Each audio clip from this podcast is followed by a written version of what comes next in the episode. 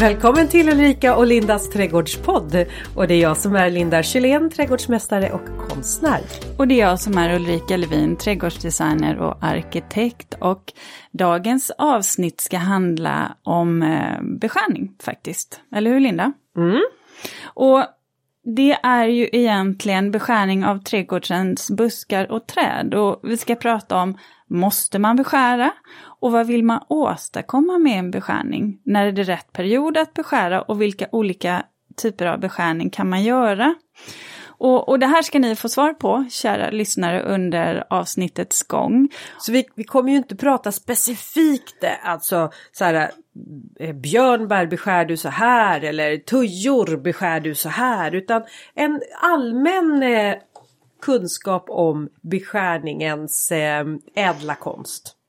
Så är det, mer övergripande. Mer övergripande. Och det här känns lite skönt Linda, för att om du tyckte att jag fick dra lite mer i förra avsnittet när vi pratade skapa stilen, eh, så känner jag att jag kommer sätta mig till, i baksätet lite Och den ställa här dagen och frågor. ställa frågorna Ja. och eh, låta dig briljera som vanligt. Ja, välkommen, men du jag börjar med att ställa dig en fråga. Vad har du pysslat med sen sist vi sågs?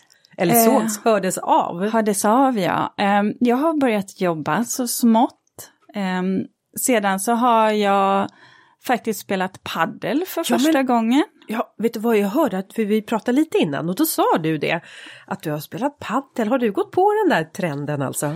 Ja, men jag körde faktiskt tillsammans med eh, min man och, och mina barn. Det är ju roligt, man kan ju spela fyra. Eh, Ah. Så att eh, då var det vår, vår son, vårt äldsta barn, som, som ville att vi skulle köra. Och det var faktiskt väldigt roligt. Jag har ju spelat många racketsporter tidigare och det var, ja, men det, var, det var enkelt att komma igång. Det är inte svårt att spela paddel. Sen är det ju naturligtvis lite svårare att kanske bli duktig på det. Men eh, det var verkligen så att vi spelade eh, även eh, med våra yngre barn. Ja, men är det typ som badminton? Att man kan få till ett spel enkelt utan att man egentligen är speciellt duktig. Bara man håller koll på vad bollen är på väg. Jo, och kanske inte stressa så mycket. För det, det blir ganska, bollen är ganska långsamt jämfört med om man spelar squash till exempel. Som jag har Aha. gjort mycket. Eh, jag kan ju säga att jag missade alldeles för många bollar eh, för att jag var för på. Jaha. Det lärde jag mig eh, av, att jag kanske inte skulle vara. Och sen vet du vad jag faktiskt har gjort? Nej. Jag har firat eh, silverbröllop. Oj! Men du, vad, vad är det då, då i ålder? 25 år. 25. Mm. Gratulerar till er båda två. Tack. 25 år och ja, livets resa, jag fattar. Ja, det var faktiskt, jag slogs av att det är lång tid. Jag gifte mig tidigt, eh, men eh, ja, eh, härligt var det Jag ligger faktiskt. tre Känns år en- efter dig, 21 år firar jag min man i våras. Ja, ja nej, men så det har jag Ja. gjort. Vad har du gjort då? Nej men vet du vad, just nu så målar bara jag. Jag bara målar och målar och målar. För på lördag då har jag eh, lördag den 21 augusti. Då har jag konstutställning. Ja, just Ja. det, det har jag ju sett. Ja, den Då ska jag komma. Kommer Mm. du då? Ja, Vad glad jag det är blir. klart. Ja. Det är klart. Ja, eh, Jag och barnen. Alla får komma då på Ja. konstutställningen. Så att, och det här är en konstutställning som är blandad med eh, dels mina målningar, dels mina flaggmålningar och sen även keramik av Ann Kempe som är keramiker här och sen så har vi även eh, sommarblomsodlingen eh, har vi också. Ja, det är ju också någonting Ja, att med, titta på. Med buketter och sådär. Så att jag kan väl säga så här. Eh, det är ju också lite svårt det där med måleriet för att eh, jag har så svårt att komma igång med måleriet. Det är som, jag går lite som katten kring het gröt. Jag vet vad jag ska göra. Jag har liksom mentalt eh, så här, tavlorna färdiga och komposition och färger, motiven. Det har liksom malt i huvudet under många månader. Men Åh, sen ska ju alla de här äh, idéerna, tankarna komma ut genom mina händer. Eh, nämligen och hamna på målarduken. Och det där är en jädrans process innan det sker. Går du in i flow sen då? Ja, jo, för sen när jag väl sätter igång då blir jag nästan manisk. Då är Mm. jag ju så här att jag varken äter eller knappt sover. Är ganska skit, ganska tråkig att leva med faktiskt. För jag, jag har på min näthinna, det enda jag ser det är mina målningar. Ehm, så att det är, det, är en, Ja men det är en ganska intensiv period innan en utställning. Sen ska jag säga det att det kommer inte, jag kommer inte ha liksom 20 verk att visa upp utan det är väl ungefär en tiotal målningar som jag har. Och eh, vi har eh, utställningen pågår under två helger, 21 till 22 augusti och sen är det 28 till 29 augusti om det är lördag söndag. Mm. Det är vad jag håller på med. Ja. Ja, Ska vi börja prata beskärning då? ja men det gör vi. Ja. Vi går på ämnet. Ja, men du Linda, du som trädgårdsmästare. Vad, vad är egentligen poängen med att beskära träd och buskar? För att om jag går i skogen till exempel så är det ju väldigt få, eh, eller ja, inga egentligen som har beskurits annat än om något vilt har gått och gnagt på det. Så, så vad, vad är egentligen den grundläggande poängen med att beskära? Mm. Nej men det är ju så här att precis som du jämför med ute i skogen att där finns det ju ingen trädgårdsmästare som är ute och beskär. Men ute i skogen så sker ju det liksom naturligt för träden formar ju varandra. Och eh, i, i skogen där de inte träden växer solitärt, ja men en ek kan ju växa solitärt, liksom. den tar för sig. Det blir ganska kraftiga grenar på den här eken men annars så i skogen så växer de tätt träd och buskar och då formar de liksom och får inte så kraftiga grenar utan det blir mer att de förhåller sig till varandra. Men i en trädgård där vi då odlar och planterar våra buskar och träd då ska vi ju få plats med allt. Och här handlar det ju snarare om att det är vi som kontrollerar växterna genom att vi skär i dem. Så att inte den här äh, körsbärsträdet drar iväg alldeles för högt så att vi inte når frukterna till exempel. Eh, eller frukterna, bären. Så eh, svaret på frågan om man måste beskära blir ju det egentligen nej.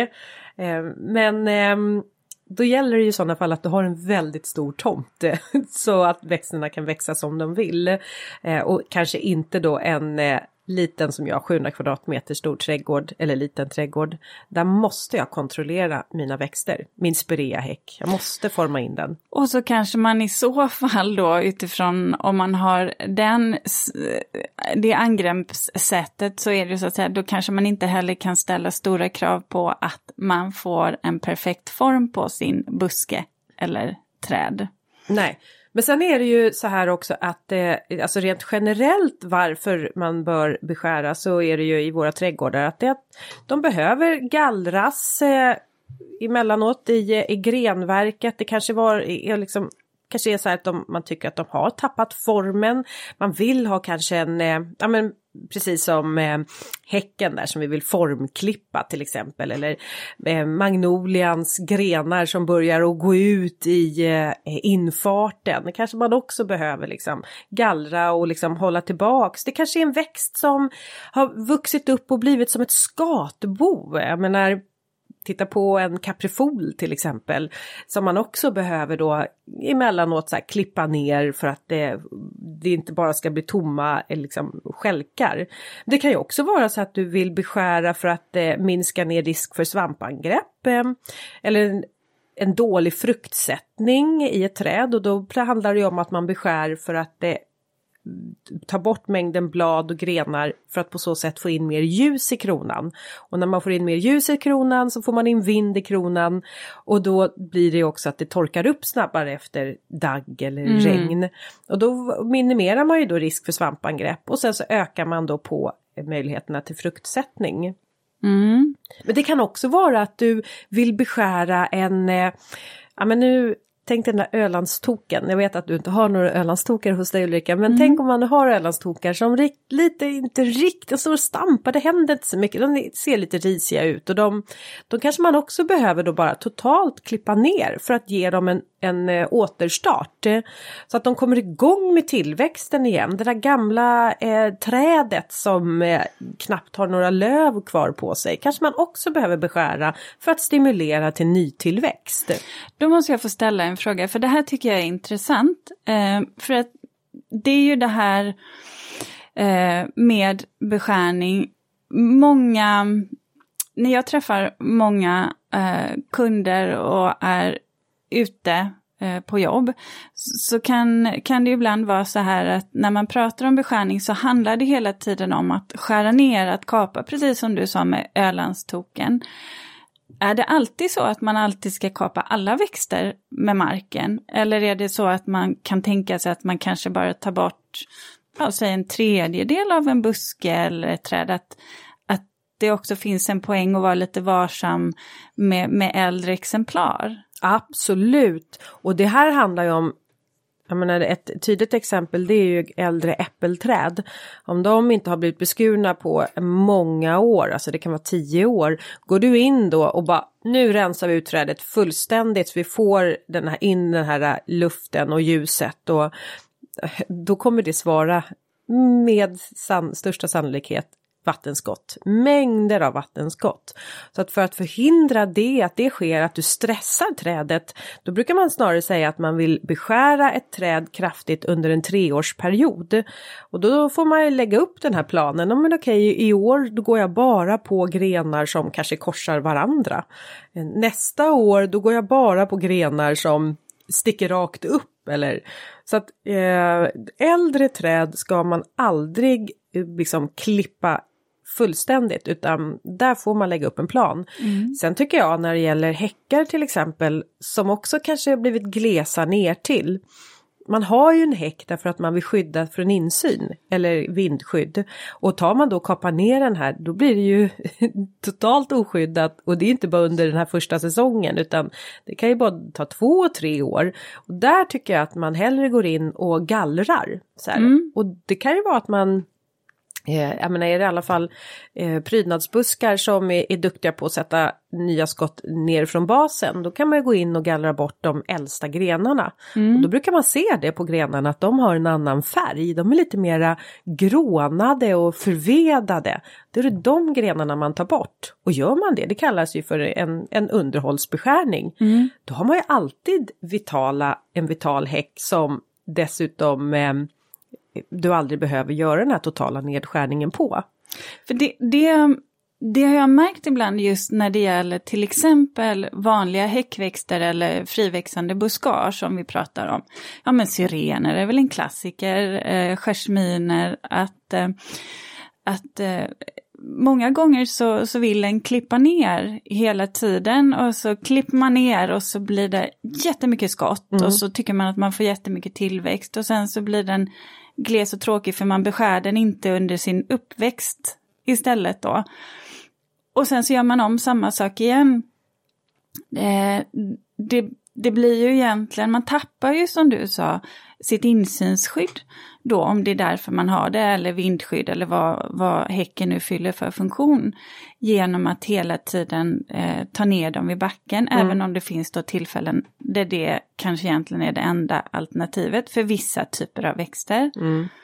Så att det, ja, jag kan också tycka att stora Stora växter, vare sig vi pratar buskar eller träd, har ju ett ekonomiskt värde och ett um, värde i att de har haft, eller har några år på nacken egentligen. Mm.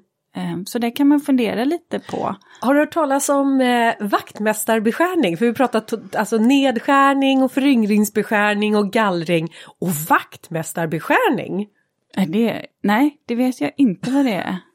nej, vet du vad, det är sånt där, jag ska inte säga att det är ett skällsord, men det är ju ett sätt att beskära växter på när man bara gör det så här, utan eh, att man har en kunskap om hur en växt reagerar när man sätter ett, liksom, sekatören i grenen. För vad som händer när du beskär, det är ju att du stimulerar till ett nytt skott förmodligen att bryta upp. Och då blir det ju oftast friskt och fint och mycket grönska precis ja. därefter. Mm. Mm. Eh, och är man då, man pratade om eller så här, vaktmästarbeskärning, det är ju då man kanske har en häck kring fastigheten och sen så varje år eh, så här på våren då kommer man och så klipper man ner den här eh, i den en och en halv meters höjden. Och det betyder ju att du kommer ju bara få en massa nya skälkar eller grenar och skottbryt på den höjden. Mm. Och då får du liksom en kal häck som är hela vägen upp till en och en halv meter och där finns all grönska. Så att det där med eh, eh vaktmästarbeskärning, ah, fundera lite på att du kanske vill ha grönskan neråt. Och sen när det kommer till just häckar så är det ju att eh, man ska beskära dem som en pyramidform. Så att den ska vara, de ska vara bredare vid basen och smalare upp till. Och det är ju för att solljuset ska liksom kunna nå hela vägen så att det inte övre delen av häcken om du tänker liksom att den, är, att den är bredare än den nedre delen, då blir det skugga där nere och då får du också problem med att du inte får den tillräckligt tät. Mm. Samtidigt så har jag tänkt på det för att många gånger när man, du vet, har gått i, ja, dels trädgårdar som jag har gjort, men när man går i parker, det är ju förvånansvärt många häckar som inte är formade så, utan som är formade faktiskt med helt raka väggar. Eh, eller som en vägg då, helt raka sidor ska jag väl säga. Så att det kanske också handlar lite om vad solen, hur solen kommer till. Mm. Men, men ibland är det ju verkligen så att ja. man märker att eh, häcken inte får tillräckligt med ljus och då, då blir det ju inga löv heller. Men du, tycker du att det är läskigt att sätta sekatören i ett träd? Eller hur gör, när du ska göra det, har du en plan då? Ja, det har jag.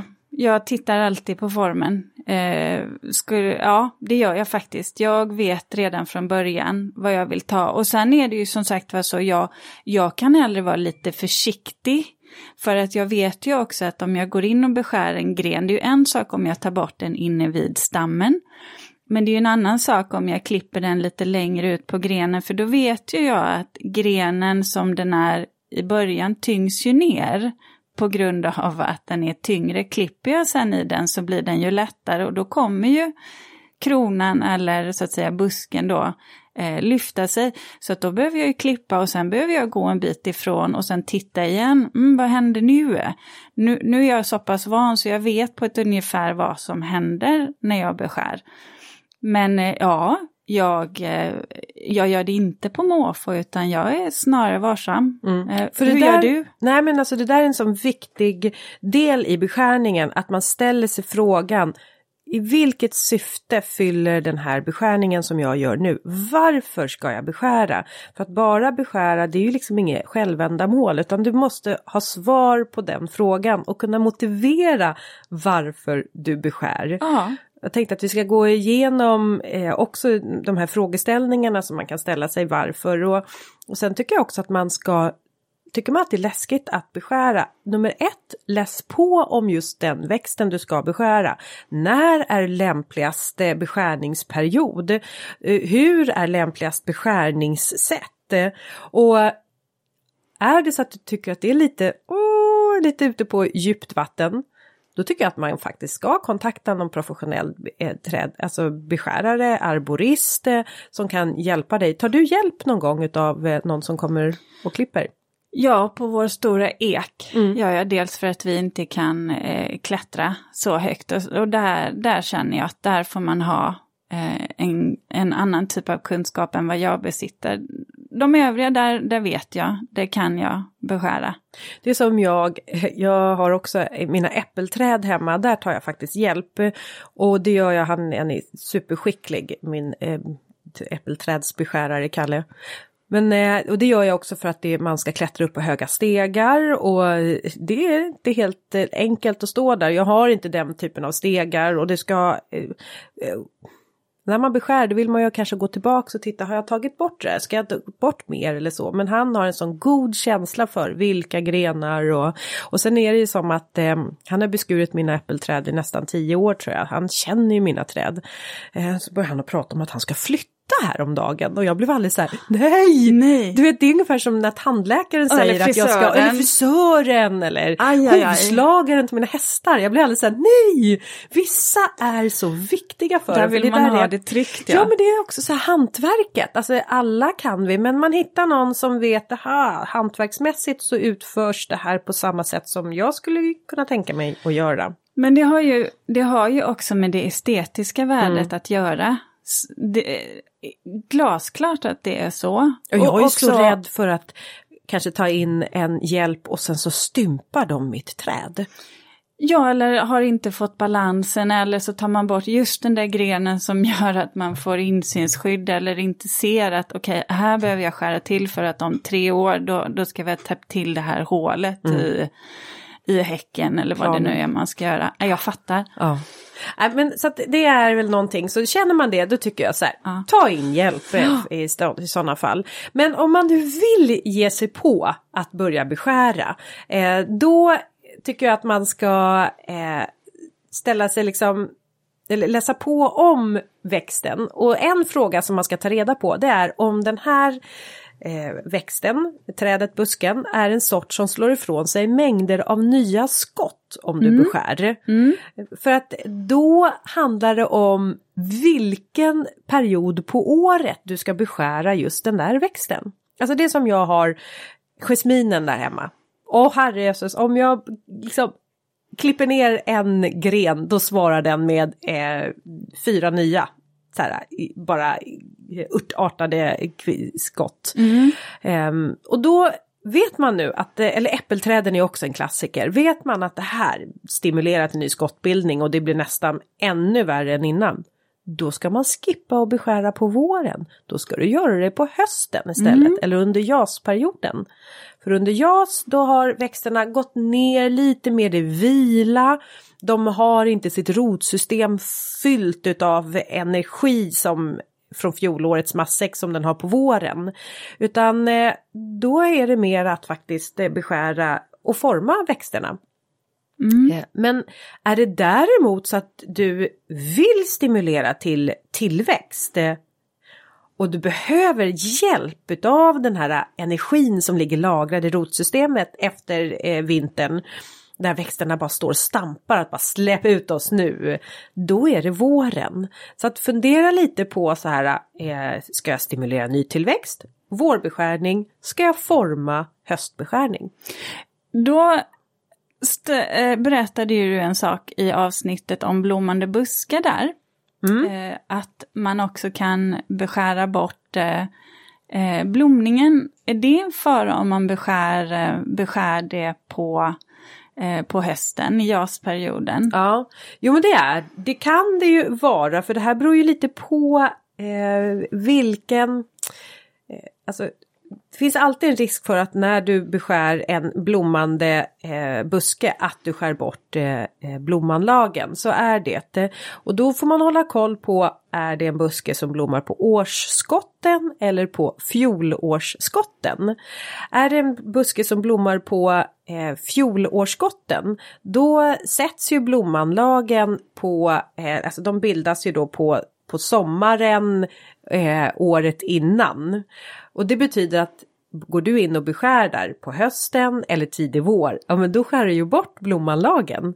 Så att där brukar man säga att eh, de som blommar på fjolårsskotten, till exempel, nu tar vi den enklaste som finns, syren. Men mm. det kan vara även eh, eh, forsythia, rhododendron, olvon eller jasminen. Där är det lämpligast att beskära dem direkt efter blomning.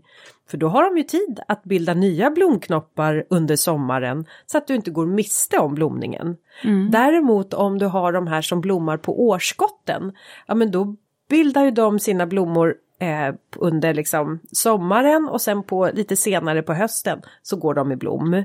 Eller hösten, sensommaren. Eh, och de kan du beskära på våren. Då finns det liksom inga, du, de, för dem, då skär du bort sånt som, alltså hortensian till exempel, överblommat eh, tar man bort då. Men det där är en sak då, läs på, är det här en buske som blommar på års eller fjolårsskott? Och sen så handlar det ju såklart om att men ibland så kan man inte ta hänsyn till det där med fjolårsskott utan man behöver verkligen ta ner för att man vill väcka liv i den här gamla syrenen till exempel, då kan du inte vänta tills efter att den har blommat därför att då har ju när, liksom, energin har lite gått förlorad. Då är det så här, okej okay, i år så får vi vara utan blomning, kanske nästa år också. Och då beskär man mm. före blomningen. Mm. Men jag pratar ju om JAS. Ja. ja JAS är är ju juli, augusti, september. Ja, och vet du vad jag gillar med den beskärningsperioden? Det är ju att det är varmt. Oh. Det, dels är det skönt för händerna, för jag tror att eh, alla som har beskurit träd och som har varit ute på, på vårvintern där vet ju att det kan vara ursligt kallt ja. för, för ens händer. Oh. Men sen kan jag också tycka ibland att det, det kan vara enklare eh, att se och forma en växt som har löv på sig. Ja. För man ser vad som är dött och man ser också tydligare hur, hur bladen sätter sig eller hur det bildas. Så jag kan tycka att jasperioden är... Det är bra för ett otränat öga. Ja. För jag menar, är du liksom skicklig beskärare då kan du visualisera dig hur trädet ser ut lövat.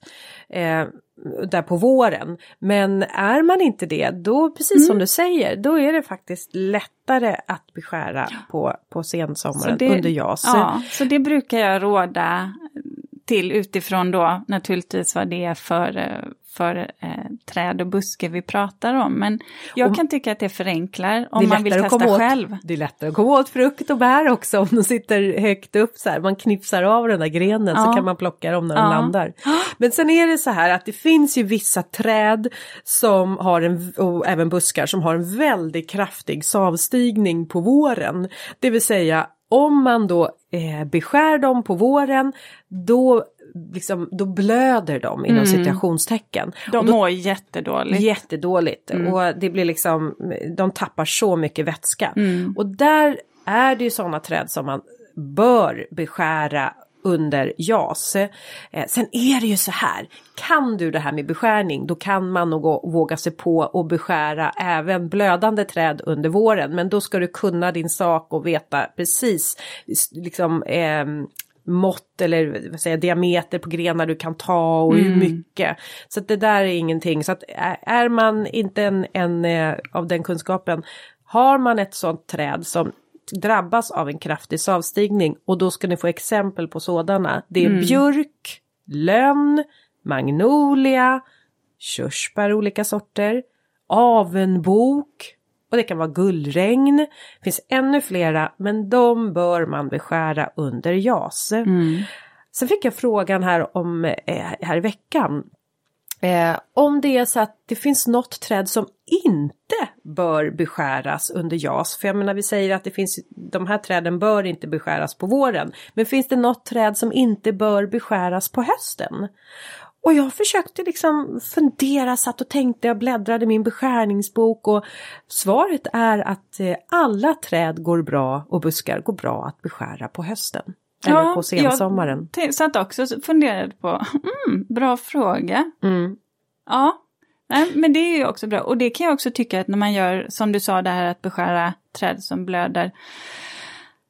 Att man behöver veta vad man gör då. Mm. För att det kan ju också vara så när man gör en plantering till exempel och man ser att trädet har en, en gren som sitter lite fel eller som korsar och som Ibland så vill man ju plocka bort dem ganska direkt där. Annars så brukar man ju inte hålla på och vara inne i nyplanterade träd utan låter dem få ett år på Ja, sig. och när vi pratar om nyplanterade träd så, så vill jag bara berätta också hur det fungerar med, för där pratar man ju oftast om en uppbyggnadsbeskärning. Ja. Man vill ju ha, eh, jag menar tre, fem välriktade grenar som är förankrade kan man säga ända inifrån basen på stammen när, när trädet är ungt.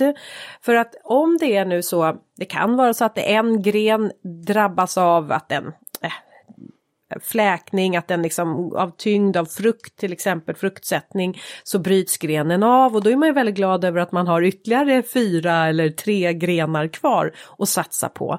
Och skillnaden mellan de här ursprungsgrenarna på trädet jämfört med att du kan ju alltid satsa på att okej okay, om den där grenen gick av, äh, men då sparar jag ett skott, till exempel ett vattenskott då eller ett skott då på ett äppelträd och så gör jag ny gren av det här trädet tio år senare eh, på det här trädet. Men det är bara det att då är inte den grenen lika bra förankrad i trädets stam. Vilket gör att om du 20 år senare hänger upp en gunga, eller 10 år senare hänger upp en gunga i den grenen, då finns risken för att den inte klarar av den tyngden. Jämfört med att om du hade då, då varit noga med att du fick kraftiga grenar från början i det här unga trädet, så är de grenarna eh, mycket mera att de klarar av tyngden för att de är så väl förankrade. Så var lite så här, tänk till så att ni får liksom väl förankrade grenar och var försiktiga på när ni skapar nya grenar på era träd för att de är inte lika väl förankrade. Mm. Nu var jag inne och pratade lite om, eh, jag, jag, ska försöka så att inte vi så här, rör till det utan försöka Nej, gå jag, i... jag, bara, jag sitter med öronen, de, de, de är, som te, eh, liksom, de är Ja. bara vidöppna nu, jag bara lyssnar. För, för om man då, eh, när vi pratar om grenar och beskärning, så frågan är, kan man sätta sin sekatör vad som helst på grenen? Ja, jag skulle vilja säga nej. Men Vad eh, baserar du det på? Eh, okunskap. Ja, nej, det tror jag var kunskap du Ja. hade. Ja. Ja. nej, jag skulle nog vilja säga att man faktiskt också ska tänka på var man sätter snittet. Ja, och, vad, och då när vi säger det, då är Mm. det faktiskt att man, när det gäller buskar, då ska man titta på noderna på Mm. grenarna. Vad är en nod, Linda? Ja, en nod är ju en eh, tillväxtpunkt eller där det är ett skottanlag. Så att sätter man sekatören precis ovanför en nod så kommer det med största sannolikhet att då bildas och växa ut en ny gren just där. Man kan se det som att det är en liten utbuktning Ja. kan man väl kalla det på Det är, små, det grenen. är små vilande Mm. eh, möjligheter till, Till nya grenar. grenar. Ja, Exakt. Och, jag menar, och då är det så här, är det så att du tittar till exempel på eh, spireor så har de hur mycket noder som helst på sina grenar. Vilket gör att alltså, här har du ju så många olika chanser för att lyckas stimulera till en ny gren. Alltså det kan vara på en gren som är på en meter. Alltså jag vet inte, du kan säkert ha en, en 20 stycken noder. Jag har inte räknat dem men eh, det är över ju 20. jättebra. Ja. Då är det ju väldigt lätt att forma. Ja, men däremot om du tittar på sam, alltså en meters gren på till exempel en rhododendron. Ja, men du kanske bara har tre, fyra noder. Eh, nu, nu bara hugger jag de här siffrorna för att jag har inte räknat dem själv. Men man förstår principen att vissa har fler möjligheter än andra. Och då kan man ju också tänka sig så här, okej om de här har fler möjligheter att bilda nya skott och grenar så är det en lämpligare växt att beskära än till exempel den som har alldeles, eh, alltså som har få noder på sina grenar. Så att man ska leta efter den där noden och där sätter man sekatören. Där vill jag också säga, för någonting som jag har fått lära mig, eh, som, som vi har fått testa nu då Linda, om Ja. det här stämmer, men det är också det att om man till exempel på ett träd, om man då inte beskär så som du beskrev nyss, eh, så lämnar man ju en eh, tamp kvar egentligen, en grenstump. Eh, stump.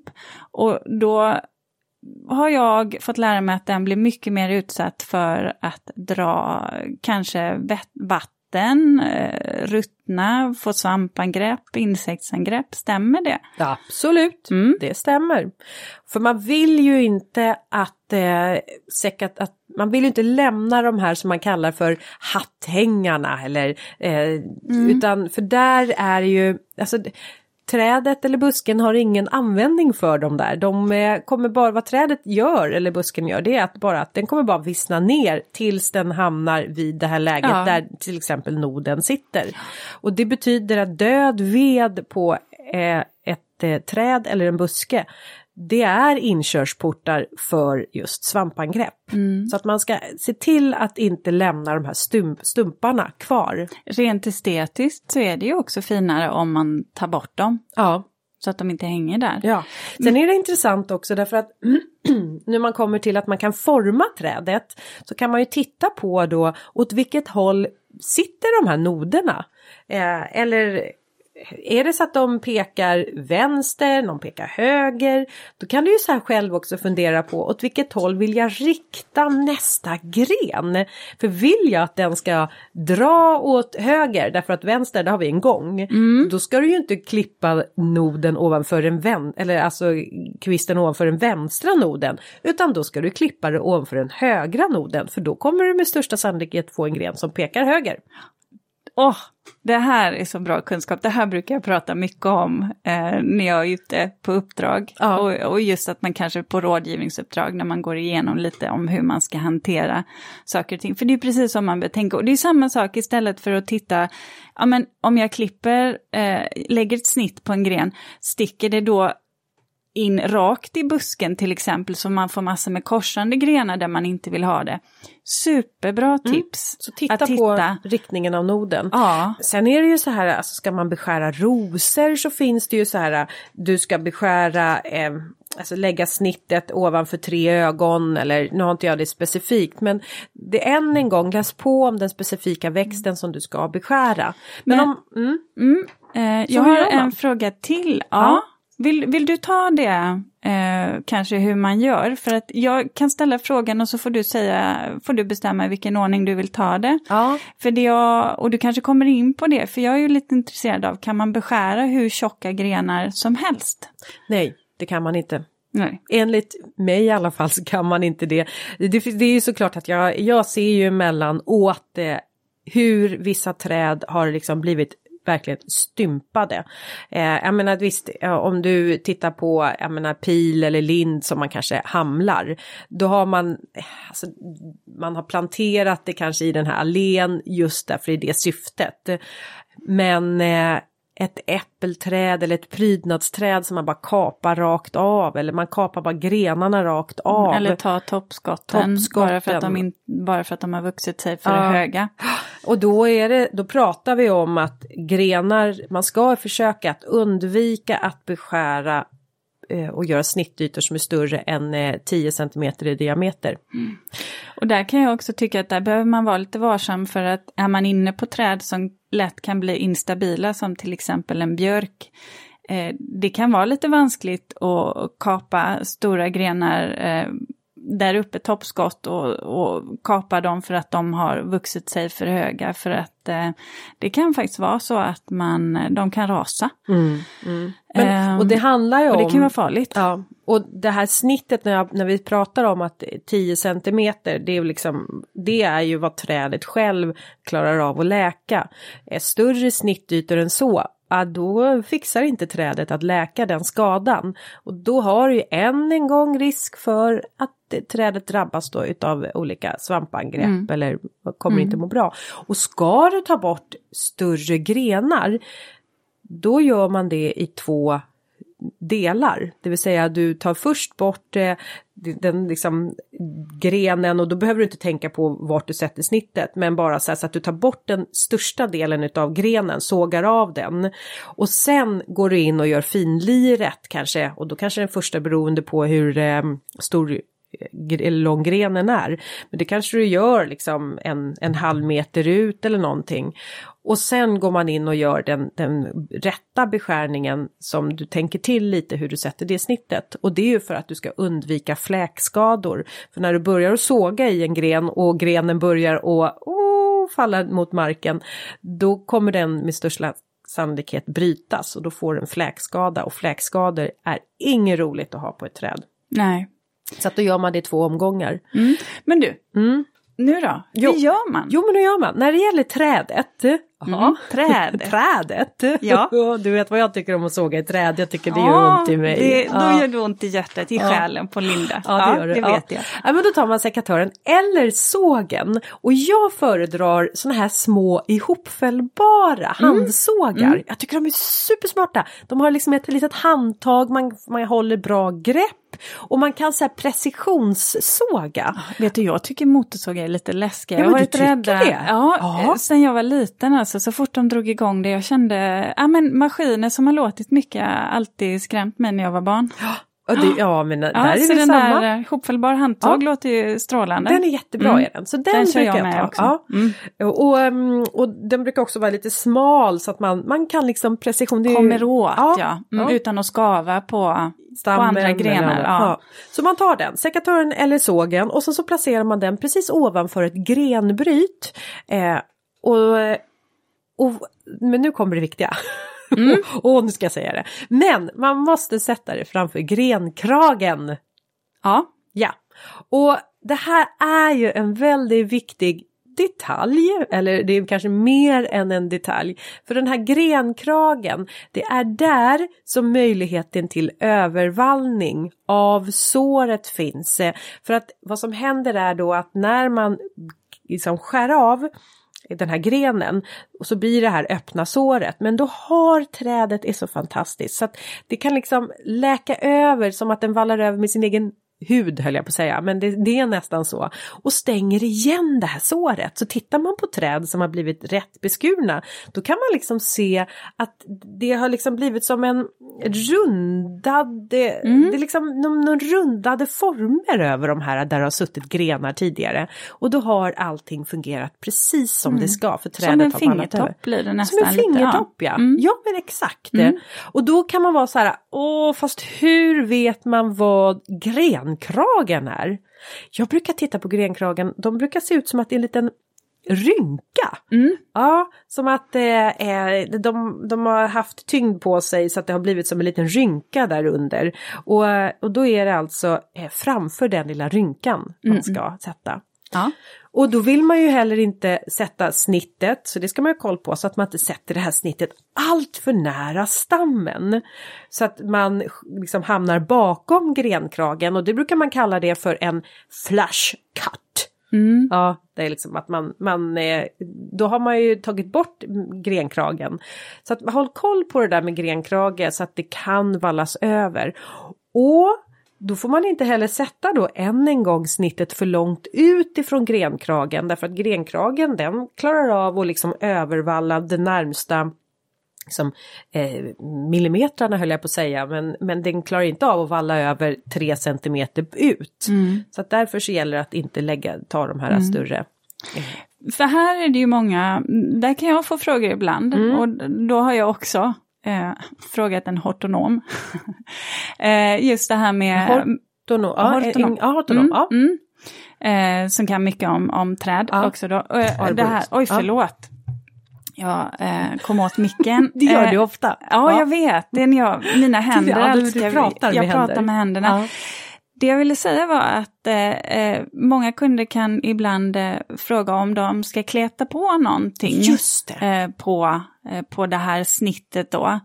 Eh, jag brukar säga nej för att jag tycker att, eller för det är ju trädet som du sa, eller busken som ska sköta övervallningen på egen hand. Annars så täpper man ju till där och får, kan få liksom svampangrepp och eh, skador på grund av det, insekt. Ja. Eller? Ja, så, så sant. Jag, jag sätter heller aldrig på någonting utan jag låter alltid vara eh, fritt. För det är liksom, det är som när mina hästar har fått ett sår på benet eller någonting så är det ju också samma sak där. Tvätta, jag tvättar och gör det mm. rent och sen så får det liksom, av, liksom ja. luftas torrt Träd och istället. buskar, vedartade växter har ju den förmågan ja. att självläka mm. om man ger dem rätt förutsättningar. Ja. Och sen är det ju så, än en gång när vi pratar om sensommarbeskärning. För på våren så har ju träd och buskar så mycket de ska pyssla med. Det är inte bara vi trädgårdsmästare och trädgårdsägare som har mycket på våren. Därför att de ska ju både sätta nya skott och bladsprickning och, och sen ska det under sommaren bildas frukter. Alltså de har så fullt upp. men sen när man kommer in där i augusti, september, ja men då är det ju bara så här Gilla chilla liksom. Frukterna är satta och nu förbereder sig lite för hösten. Det är lite semestertider för dem. Så då om man går in och beskär då, då blir trädet så här, jaha, nu får jag en uppgift. Jag kan hitta på, jag kan, det här har jag tid att göra. Ja. Gör du det på våren då kan det vara som att trädet bara, nej, nej, nej, nej, nej. Det blir lite som mina de där högarna jag pratade om förra veckan, kommer ja. du ihåg det? Ja. Jag tar det sen. Ja. ja, jag tar det sen, eh, kvistarna. Och då vallas de ju inte över i tid. Jag tycker det är så jäkla skönt, för det är ju som du säger, det är skönt att som trädgårdsägare ibland känna så här att, ah, det är ingen stress med Nej. det här. Det här kan jag faktiskt vänta med. Det är ju toppen. Ja. Ja, sen ska jag säga så här, man kan ju också vinterbeskära. eh, Om man nu vill göra det, men då ska man passa sig för så att det inte är så för kallt. Mm. Man brukar säga så här, när det börjar komma ner under 10 grader, minus 10 grader. Nej men då, täller, då fäller man ihop den där eh, grensågen eller den där sekatören. gud. Ja. uh, tänk vad kallt också. Nej, det känns, det känns inte lämpligt varken för, för växter eller människa Nej. att vara ute och, och småpilla då. Nej. Nej. Men, men då kan man, om jag bara ska så här, eh, summera någonting så skulle Ja. jag säga så här att eh, vill man eh, öka på tillväxten i en buske eller träd, då beskär man på vårvintern. Vill man gallra ur och bara städa ur en buske, få in lite mer ljus i busken, då kan man göra en sommarbeskärning. Och vill man forma busken och, eh, så att man inte har de där grenarna som kanske hänger in över vägen eller formklippa dem, då är det på hösten som gäller. Och när det gäller barrväxter så är det många som tänker så här, ja ni vet alla 60-70-tal, plantera en barrväxt eh, och Mm. låt den växa forever utan att göra någonting. Fast om man åker, jag vet i USA till exempel, där är ju liksom en ädel konstform att formklippa barrväxter. Mm. Så vill man hålla på och formklippa olika barrväxter, för de allra flesta barrväxterna bryter ju inte nya skott på gammal ved. Undantaget är ju idegran där, men det betyder att om du då tycker att din tuja eller cypress, vad det nu är, eh, gran, en har vuxit sig för hög eller för liksom vid och du går in och börjar klippa i den, då kommer det bli ett tomrum där. Mm. Men om du däremot när du planterar den här lilla sockertoppsgranen till exempel går in och sen så varje år när du ser att den har börjat bryta ut nya små grönskande små skott går in och kortar in dem och formar. Ja, men då kommer den bryta nya skott eh, och då kan du forma det här så att det blir som små grönskande biskvier. Ja, Ja. superbra tips faktiskt. För de, de blir ofta bortglömda de där Mm. barrväxterna. Och kanske då inte så vackra som de skulle kunna vara. Nej, jag menar det. Så. Men du- Ja, och då när vi, nu måste jag bara säga någonting om fruktträd också. Ja, men gör du det? Ja, okej. ja. Nej, men när man nu ska glesa ut en krona, till exempel på ett fruktträd, då vill man börja med att ta bort döda, sjuka och skadade grenar. Det är liksom nummer ett. Leta reda på dem där och så plockar man bort dem. Och sen när man har gjort det, då kan man ta ett kliv tillbaks och så börjar man att titta på grenar som korsar varandra. Eller som då ligger och skaver på varandra, gnager på varandra. De tar man också bort den ena. Då får man bestämma själv vilken ska man satsa på, vilken ser mest livskraftig ut eller vilken gren pekar åt rätt håll. Ja, och gör så att trädet blir som snyggast. Snyggast ja, i formen, Ja. För, ja, för Ja. det tycker jag fruktträd ska man ju också, tycker jag, i en privat trädgård. Eh, där man inte enbart odlar för odlingens skull. Titta på det visuella. Mm. Och när man då har valt vilken av de korsande grenarna man tar bort, då är det dags för den tredje så här, angripningen utav trädet och det är att man tittar på grenar som växer parallellt. För där konkurrerar de ju bara om eh, eh, liksom ytan. Och då tar man bort en utav de där eh, grenarna som växer parallellt. Än en gång så får man välja sitt, eh, sin, eh, eh vilken man ska ta. Och sen nummer fyra, gallra bland vattenskotten. Och det är de här skotten som ofta växer bara rakt upp, så här kraftigt rakt upp. Och jag tycker att man årligen tar bort åtminstone en tredjedel av vattenskotten. Mm. Så det är väl någonting och jag brukar faktiskt sådär kring midsommar, så här, strax före midsommar, strax efter midsommar, då brukar jag faktiskt bara gå på med handen och sen så drar jag av de här vattenskotten. Mhm. Och gör man det, för de är sådär örtartade då, det, är- det är ganska så här, åh, en så här skön känsla, man bara Ja. drar. Eh, och gör man det, då minimerar man ju också möjligheterna för den här skottet att kunna bryta ett nytt skott. För du vet att varje gång när man klipper någonting så stimulerar man ju till ny skottbildning. Ja. Men om man drar bort det då blir det lite fult snitt där och då försvårar det för ny skottbildning på den platsen. Och nu pratar vi ju då, eller ja, de här örtartade vattenskotten. Så att det är ju, de är ju liksom inte de där stora skadan så att det är inte de här fjolårsskotten eller ett par, liksom, man, drar ju inte, man drar ju inte av de grenarna Nej, nej, utan det nej. är bara de här Ja. första som är som nästan som, de är så spröda, de kan man dra loss. Dina verktyg sen, rengör Mm. du dem? Alltså med någonting, för jag tänker det här med att inte Mm. sprida... Nu jobbar jag ju bara då. i min egen trädgård och där är jag lite slarvig så där håller jag inte på att rengöra dem särskilt utan jag i min trädgård så jag har ju liksom inga eh, ja, sjuk, liksom, sjukdomar bland mina träd, så Mm. det gör jag inte. Däremot eh, om jag hade haft eh, och jobbat professionellt inom beskärning, då skulle jag nog säga att jag hade, nog, jag hade gjort rent mina verktyg Mm. efter varje besök i någon Mm. annans trädgård. Ja.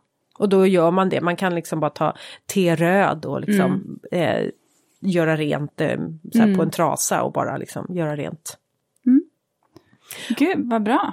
Ja. Då, då har vi fått ett helt avsnitt med beskärning. Ja, allmän beskärning och sen så får man ju än en gång läs på om växten du ska Ja. beskära, när lämpligaste perioden är och, Och ta- vilken och- beskärningstyp. Och ta hjälp om man, eh, om man känner att man inte kan. Och det kan ju vara så vid en uppbyggnadsbeskärning. Ta hjälp de tre, fyra, fem första åren och sen så kanske du kan hantera det själv. Mm. Om man har lärt sig. Eh, så och får du kan- tag på en bra trädbeskärare som du är nöjd med, Släpp- håll fast det, Ja, håll släpp fast. inte taget. Nej. De får absolut inte flytta. Nej, Nej, precis. Det är ett krav. det, är, det är liksom, Ja. nej det är, det är förbjudet. Ja. Ja, det, Men du, eh, jag Brottsligt. så här, nu har jag en fråga till dig lite som eh, en reflektion. Så Mm. jag, jag drar in dig i min reflektion så får vi se om du kan hänga på. För Ja. att nu när jag kom hem från semestern eh, så såg jag att min trädgård ser lite, lite, lite bedagad ut, lite sliten skulle jag vilja säga. Det har ju varit fruktansvärt varmt och torrt här uppe i Stockholm. Och vi har ju i och för sig bevattning. Ehm, den får ju ändå inte gå hela tiden. Ehm, men det jag tänkte på framförallt är att, att jag verkligen ser att växterna har blivit stressade av värmen. Eh, inte bara till torka utan de är inte riktigt gjorda alla växter för att- så att det blir så här kanonvarmt under en så lång tid. Nej, där hade du något, eh, du hade, liksom, du hade någon liten intressant värdelöst vetande om det här med värmen och temperaturer för växter. Ja just det, och det här eh, då med, med då en brasklapp här att jag inte vet vilka grödor det gäller. Men jag läste i en bok under sommaren här att vissa grödor slutar faktiskt att växa vid eh, när temperaturen blir över 25 grader. Och det handlar väl framförallt om eh, sådant som, ja, Ja. precis att man odlar, eller ja, eller grönsaker Mm. om jag tänker på som man odlar professionellt som lantbrukare då. Men, men, men har du en odling i, eh, jag menar, eh, kring Medelhavet där du nästan får upp till 30-40 grader. Ja, under, 40-50 har det ju varit Ah, nu Jag nästan. vill knappt säga det. Men Nej. då är det klart att du kanske inte kan odla samma liksom, Nej, gröda som... och det var det, ja, det var det som slog mig att det man. faktiskt är så att eh, det handlar om att våra växter som vi odlar här eller som växer här kanske inte riktigt klarar av den här värmen faktiskt. Och det är ju någonting som faktiskt påverkas av, av jordens uppvärmning. Ehm, det har faktiskt slagit mig i år och att det har varit ganska knepigt år hittills med växter. M- Många, eh, många växter som har drabbats av eh, rot, eh, vad heter det? Alltså fått en eh, kärlskada på rotsystemet under vintern. Det har märkt när man har planterat ut hos kunder då, där, där träden faktiskt inte har tagit sig. Nej, och det visar sig ju inte direkt efter skott eh, eller och Nej, och det ser kan ju- inte odlarna heller, utan det ser man ju först då när träden faktiskt inte kommer igång. Och inte etablera Mm. sig. Mm. det, den omfattningen har inte jag varit med om tidigare. Det var ju fruktansvärt blött. Här i varje fall Stockholmsområdet. Kallt, Kallt hela blött. maj.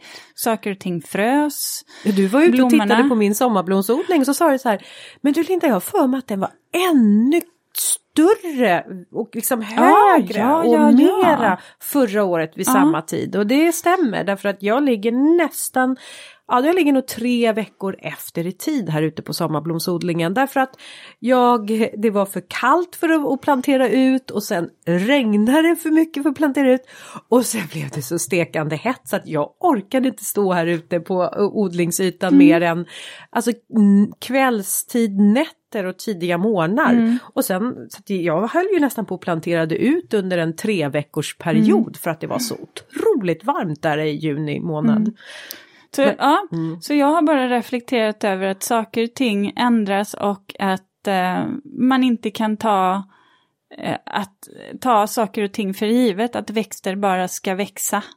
Återigen, man kan inte bara gå och köpa dem i affären utan det är en process som påverkas av Höns Eh, också. klimat. Ja, Ja, säger jag, för jag sitter och tänker på mina höns. För den här, alltså, om du nu pratar om att din trädgård ser bedagad ut så Ja. vill jag bara säga kom hem och hälsa på hos mig. då kommer jag tycka att min ser, ja, du, ser ut som värsta lyxträdgården. jag har, alltså nu får ju de bara gå på eh, den delen där vi har gräsmatta och äppelträden. Men där har ju jag vissa så här fina så här skuggplanteringar och ja, men jag har haft ganska många fina växter, pe- perenner. Eh, finns ingenting kvar.